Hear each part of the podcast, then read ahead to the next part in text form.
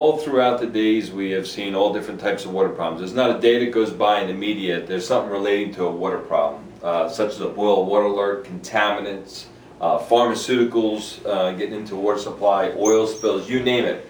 Realistically, when do we find out there's a problem? exactly, after it's too late. And recently, we've had major publications like in Reader's Digest, August of 2011, had like a 10, 12 page letter expressing the benefits and pro, excuse me, expressing the problems that they've had with the water. Matter of fact, they had a big uh, front page article here that says, "How safe is our water?"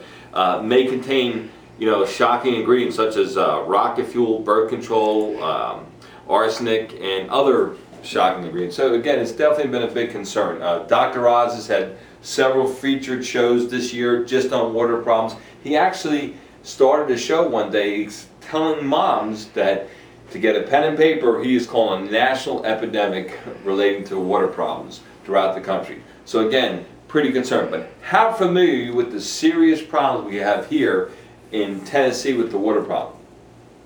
Okay, that, well, we're actually ranked in the bottom 10 in the country as far as one of the worst water qualities in the country. So that's pretty concerning. But let's talk about how water gets that way, which is the hydrological cycle.